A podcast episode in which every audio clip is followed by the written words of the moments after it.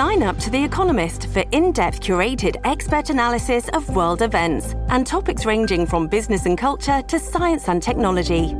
You'll get the weekly digital edition, online only articles, curated newsletters on politics, the markets, science, culture, and China, and full access to The Economist Podcast Plus. The Economist is independent journalism for independent thinking. Go to economist.com and get your first month free. They say it's one third social worker, one third investigator, one third photographer. I'm Demian Bulwa. Today on Fifth and Mission, photographing fires. Since the 2017 wildfires that tore through wine country, Chronicle photographer Gabrielle Lurie has been covering not only the flames, but the aftermath as victims try to put their lives back together. She joins us today, and we'll ask her about what she's seen, how she does her job, and about the time she had to run from flames. Before we recorded this podcast, she was shooting pictures of a unique program for transgender homeless youth. Today, we'll be talking about her journeys through the state as she documents the aftermath of the last two years of devastating wildfires. Gabrielle Lurie. Gabrielle, we never see you.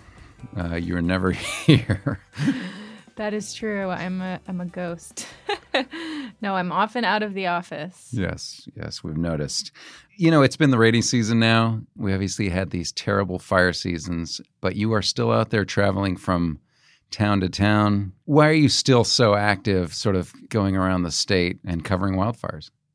Yeah, so I've been up and back to Paradise countless times, and um, you know, what we like to do at the Chronicle is continue our coverage way beyond, you know, just the flames. It's uh, the first few days days is all about the destruction, and after that, there are still stories that um, continue, and there are rippling effects throughout all of these small cities surrounding Paradise, uh, whether it be like a housing shortage or simply just that people are still in the hospital, their families are worried, people have lost their jobs. So there's there's a lot to continue covering. And people tend to forget that there there's burn victims that are still deep into treatment. Um, there's people that are still in shelters. Yeah, there are still people in the hospital as we speak. So, um, and and there are families going every single day, and and so it's it's it's more than just a house that's been lost. It's it's a community. Um, it's a wider community, and it, it spreads throughout the West Coast. So I'm I'm obviously uh, more of a print person, and uh, what you do is, is, is sort of amazing to me. And I I just um, first wanted to ask you, you know, how do you document these fires? This is one of the most historic uh, things we've covered at the Chronicle uh, that I can remember. How do you document them? How do you document them, you know, as they go on for two years? It first starts with a phone call from one of our editors. Hey, it looks like there's a fire going can you hit the road now? And um, you know, I I have things that are prepared. So I have food that's prepared, water that's prepared. I have my PPE equipment. Um, you have a go is, bag. Yeah, essentially, and um, I sort of get all the necessary things. I I assume that I may need to sleep in my car. I I assume that I I may be gone for days, and so I just book it and head out to wherever I'm going. And um, I connect with other photographers. I connect with my editors to find out where the fire is. And um, I try to get there as quickly as possible. And I stay, try to stay safe by sticking near firefighters and watching their movements um, and just sort of connecting with other people that I know. There's, I, I check Twitter, um, I check the weather, and mostly connect with my colleagues. And in, in, those first hours, what is it that you're really trying to capture um, when the fire is first spreading? Yeah, the first few hours is really about where is the fire, where is it going, how fast is it moving, and we want to get flames. We want to get, you know, is there an iconic building that might be burning? You know, uh, these small towns are historic, and there's a lot of history that's been lost. A lot of historic buildings have, have burned down.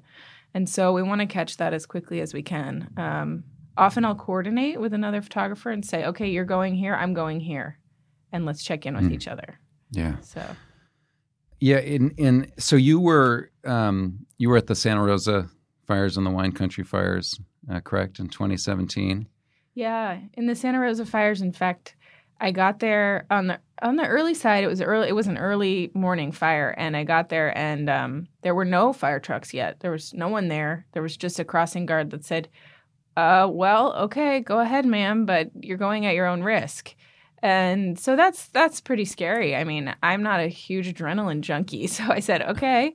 And you just kind of slowly go until you see you, I mean, you see a plume of smoke as you as you're getting close and then you you look for the fire and you just you keep your car on and it's in the opposite direction. You always have to keep your car on because it needs oxygen to start.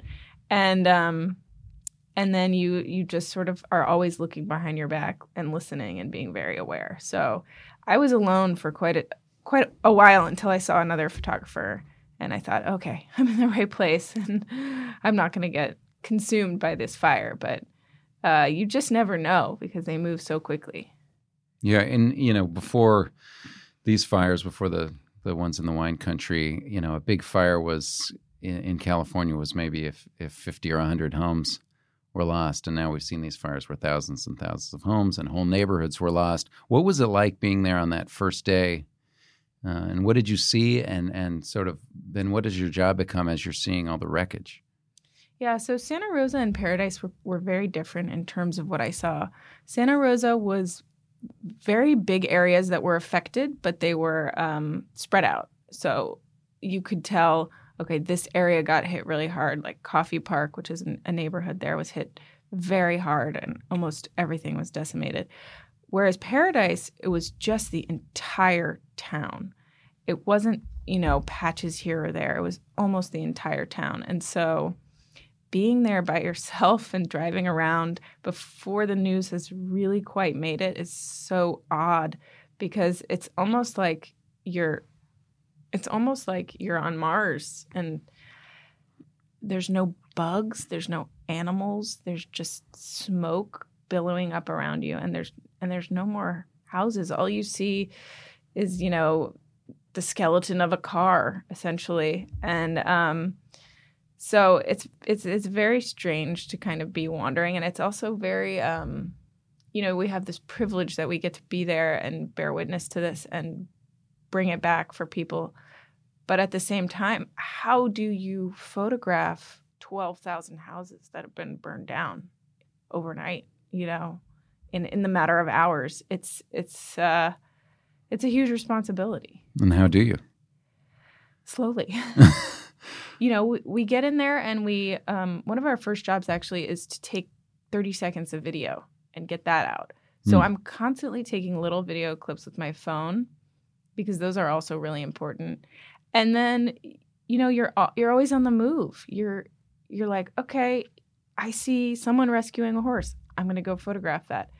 You know, I see someone um, looking for remains. I'm going to go shoot that. And you and it's a lot about your gut. You just say, okay, I've, I've been here for a little bit now. I'm going to go there. And you can't cover it all. It's just a slice of what it's like there. Um, yeah, I imagine um, when the human beings are involved, when someone's at, at their home and you're seeing something, um, that there must be an immediate sensitivity to your job. Um, you know, sometimes people um, are in the midst of like the most painful moment perhaps in their life. How do you how do you go about that, and how do you kind of weigh that with your your need to sort of try to capture the shot? Yeah, I think that's one of the hardest things to do as a photographer is to enter into someone's pain and um, you know be compassionate in a moment that is so private and so painful. Um, I think what I feel fortunate for is that I think people feel honored in some ways to be able to share that pain and um, be able to t- talk about what they're feeling. Um, and so a lot of the times people welcome me in. You know, I say who I am and what I'm doing. And like I said, these stories are beyond the flames. The flames are day one, but then it's all about the people and what's happened to these people. And some of them have lost, you know, beautiful art from amazing artists or you know uh, or like from their children yeah or or just you know their wedding photos whatever it may be mm-hmm. Um, you know, it's these people have lost it all, and so uh, just being there, you know, I've had people come up to me and say, "Thank you for being here. This helped me so much. I felt like I had a friend with me, or I felt like I had a family member with me." And so that makes me that reminds me the next time to say, okay, get up the courage to go ask them, even though even though they're in the worst moment of their life, and also knowing when someone is is you know really not feeling it is okay too. Mm. Dealing with that rejection is is okay. Yeah, yeah. Um, before we move on from the sort of immediate aftermath of the fire, I know this because I remember it that in the Camp Fire, um, you had a, a, bit of a dangerous moment, um, a close call with fire. What happened there?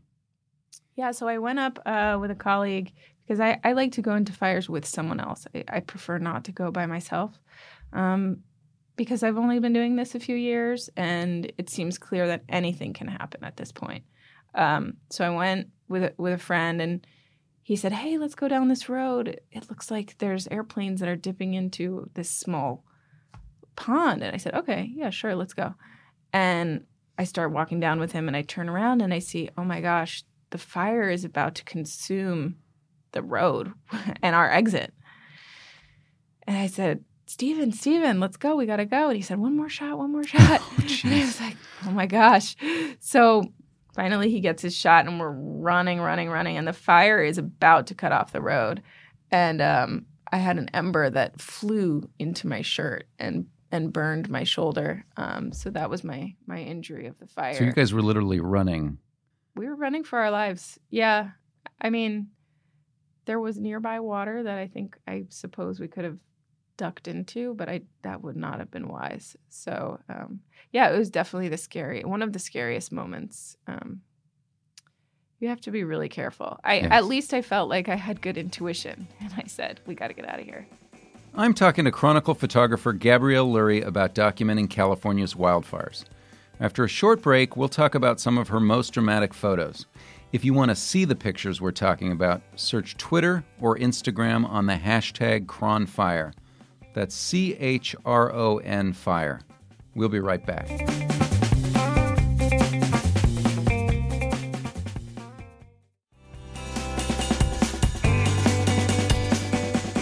Welcome back.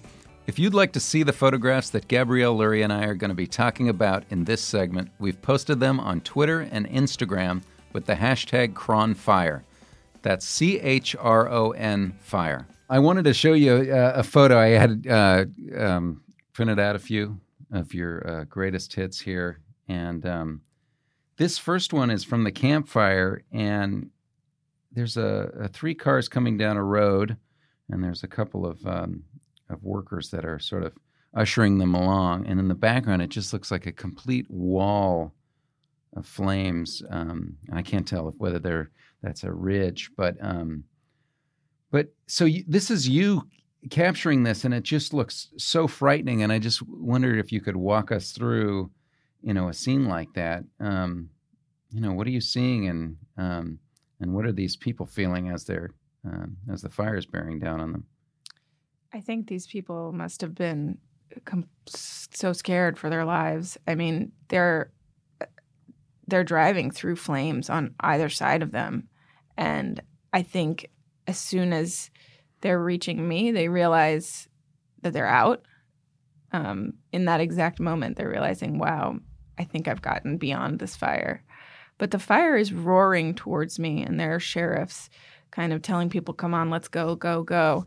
Um, and there are just endless cars coming through. Um, you know, on the one hand, a fire like this is not moving as fast as it may seem.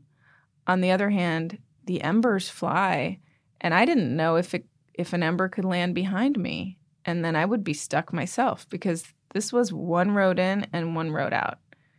So you don't have an escape route. Um, so you have to be really careful. Um, yeah, in this particular image, I was really trying to capture the urgency of, hey, this fire is coming, get out now. And you can see that this car is kind of crossing over the lane and just a, just chaotic. It was chaos. Um, This might sound like a strange question, but why, in an image like this, why does it seem to capture it in a way that that really makes us feel how um, dangerous this this wildfire threat has become? Why is why does a still image tend to capture um, so much? I mean, it's just you know, it's just one moment of time. Yeah, I think it really says escape. I think it's sort of everyone's worst nightmare is to drive through a fire and, you know, get out on the other end. And so I think to me, it just says, you know, escape and narrow, that they've narrowly made it and who might be behind there, you know, who might be still stuck in the flames because there were there were people mm. that got stuck.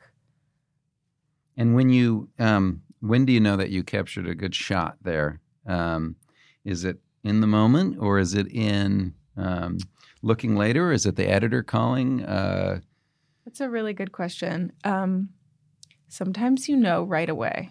And um, an image like this, I knew that I had it. I was looking for it. And, um, you know, at first, at first, when I first got there, it was just flames.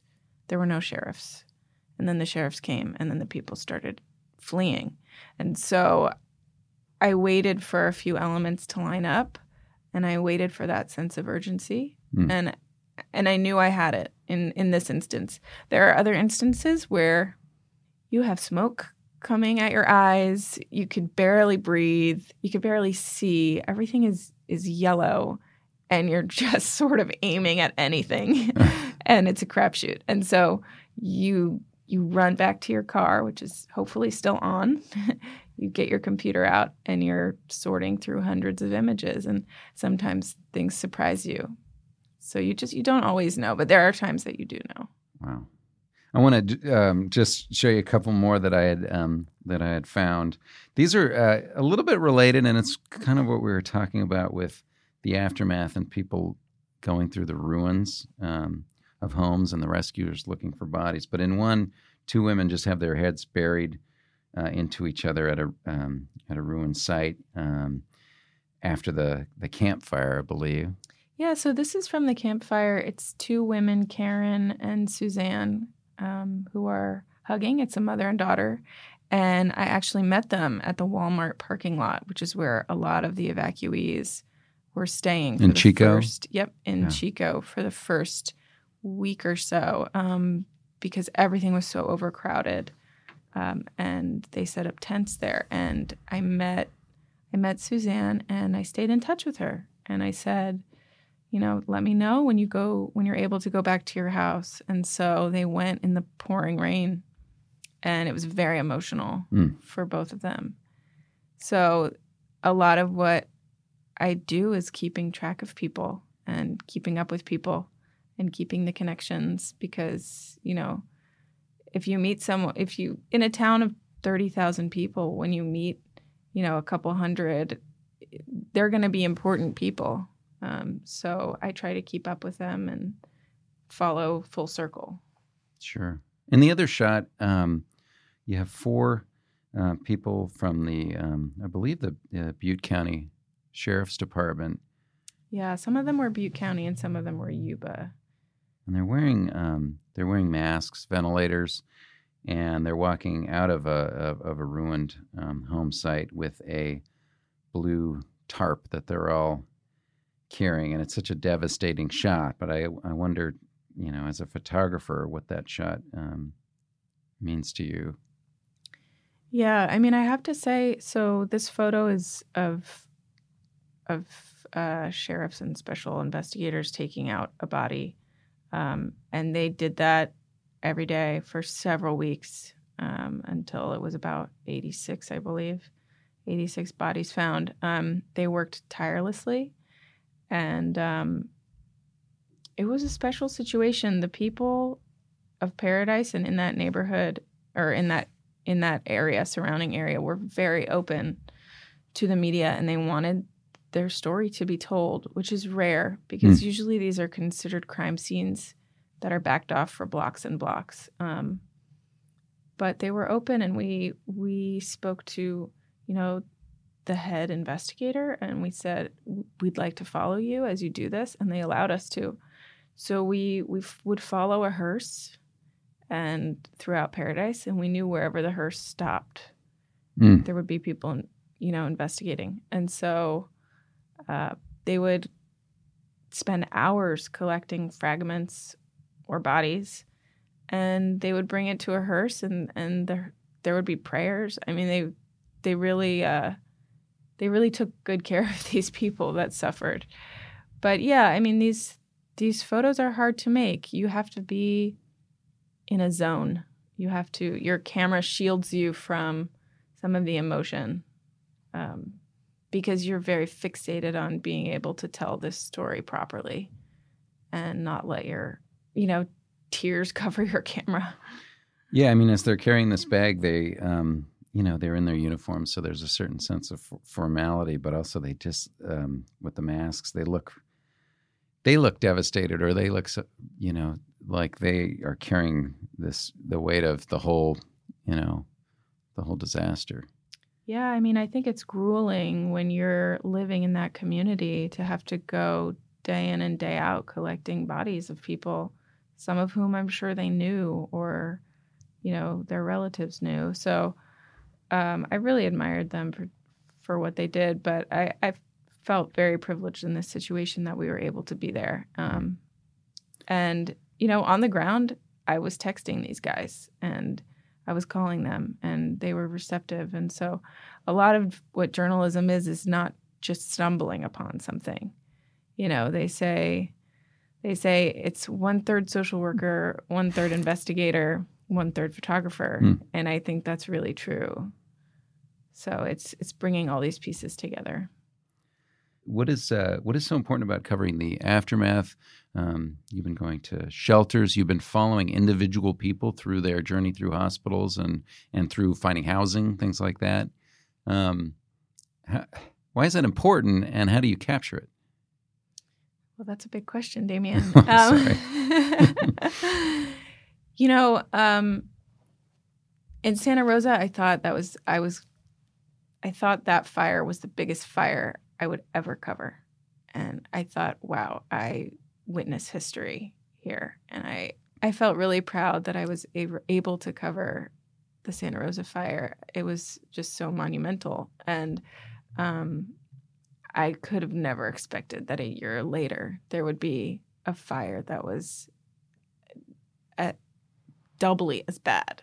These fires are are so big and they affect so many people, and I think what we try to do is take the slices of life that we of the people that we meet, and we try to tell their story, um, you know, from the beginning and until now. So, you know, we met with a woman who had a C section in the middle of the fire and we continue to follow her because her life doesn't end doesn't end then. It continues. Hmm and she's she's continuing to struggle. And so um you know we try to to kind of find all different facets of life. And um you know we even found a couple that their house burned down in Santa Rosa and then their house burned down again when they moved to Paradise.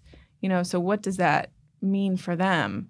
And do they rebuild? So we focus on the rebuilding. We focus on people who are um, you know there's a couple who has a reality tv show in paradise and they're now going to be rebuilding with fire resistant Hmm. materials. So um, you know we want to we want to talk about the future of paradise. We want to talk about um, the future of specific people that were affected. So it's really hard but we what we do is we we spend a lot of time. We spend a lot of time there, and um, a lot of a lot of it is being on the ground and and talking and and listening and um, and yeah, we're still we're still working hard at it now. Wow, yeah, and I know you guys are working on some big stories. I I, I wanted to ask you about one in particular that uh, that you and reporter Lizzie Johnson have been working on, and that's on the the shepherds. And this is this is a family in the in the original fires in the 2017 fires in Mendocino County, right? And um, I know you guys have taken a lot of time to to sort of follow their journey, but Can you tell us a little bit about the the Shepherds? Yeah, the Shepherds um, are an incredible couple who were in the Redwood Valley fire, which was the same day as the Santa Rosa fires. Um, it was not the same ignition, but it was the same day, and um, they they live in Redwood Valley, and um, they their house was really nestled up into this mountain. And as soon as they found out that there was a fire, they got in their cars, tried to escape, and the fire just came up towards them, and they all got out of their cars and ran for their lives. Um, and the mother Sarah and her daughter Kressa passed out, um, and her son Kai, unfortunately, you know, fell, I believe, and then the fire engulfed him. And the father John ran by on foot. He ran down the mountain, and he made it out. Um, so they ended up they ended up getting the mother Sarah and Kressa from the spot where they had passed out, which was not too far from their house. They were both sent to the hospital, and unfortunately, Kressa uh, passed away from from her burns, and Sarah and John were the survivors. So um, they were both covered in about 60% of their body was covered in burns, and their recovery is still ongoing two years later. Um, requires a lot of compression garments and creams and stretching and physical therapy and um, you know this affects their whole family their their bigger family their their parents you know and and I think it's it's not just losing your kids you lose your whole house you lose all your memories and Kressa was an artist so they lost almost all of her artwork you know you lose for for other people who lose their children you know they they maybe have clothing or, or something that they can find comfort in. And Sarah and John just have each other. Um, but it's pretty amazing to see the two of them together. They're very strong and um, they lean on each other to get by. And in fact, they they were going to sell their property, and um, they changed their mind. They decided that they wanted to keep it to honor their children, and they go hiking there. And um, they spend a lot of time there just kind of meditating. So, uh, yeah, but these fires, these fires are intense. yeah, well, wow. These are amazing stories that you're covering. Um, thank you so much. Thank you for spending so much time outside yeah. the office. Um, we'd love to see you more, but we understand what you're doing, and I really appreciate you joining us today. Yeah. Thank you so much, Demian. Thanks so much to Gabrielle Lurie to Libby Coleman for producing this episode, and thanks to you for listening. Fifth and Mission is part of the San Francisco Chronicle podcast network. If you like this show, we'd love it if you'd subscribe to it wherever you get your podcasts. And if you've got a minute to give us a quick review, that helps us build our audience so we can keep growing. You can support Fifth and Mission and the newsroom that creates it with a subscription to the San Francisco Chronicle. There are print and digital editions. Find out more at sfchronicle.com/subscribe.